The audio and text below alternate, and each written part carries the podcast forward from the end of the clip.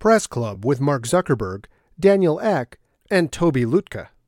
Published by Press Club on March 19th. Have you ever stopped and wondered how social media networks interact and work with the many hundreds of thousands of creators who work on their sites? Hugely popular platforms like Twitch, Instagram, Facebook, and YouTube host a mind boggling amount of content that is 100% user generated. This massive web of content creators has been dubbed the creator or YOLO economy. With the rise of the creator economy, the lingering question occupying the minds of these social media giants is how to keep creators on their platform. One of the most important issues for the company owners is this How do we prevent our content creators from taking their audience to hosting their own site? With platforms like Patreon and no code website hosts incentivizing creators to leave their current distribution channel in exchange for a greater degree of control.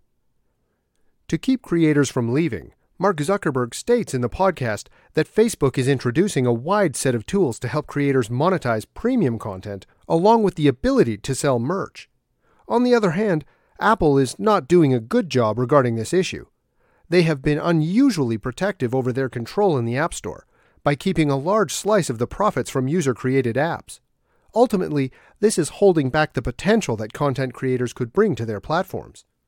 If Apple were to open the floodgates to user created content, the possibilities would be enormous. Something that company leaders are keeping in mind for the future of the creator economy is the rise of new forms of audio.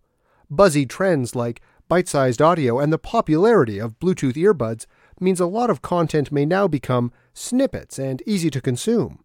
Facebook and YouTube are trying to find ways to give the power to creators to take advantage of this audio innovation and keep them satisfied and happy.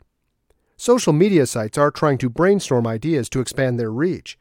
The way forward is to give creators the tools to do what they want with their own brands, and not to limit and restrict them. It's also important to try and think ahead about new forms of content that people can take advantage of in the future. Ultimately, more creative power in the hands of users will be a good thing and bring to us all sorts of new content to enjoy.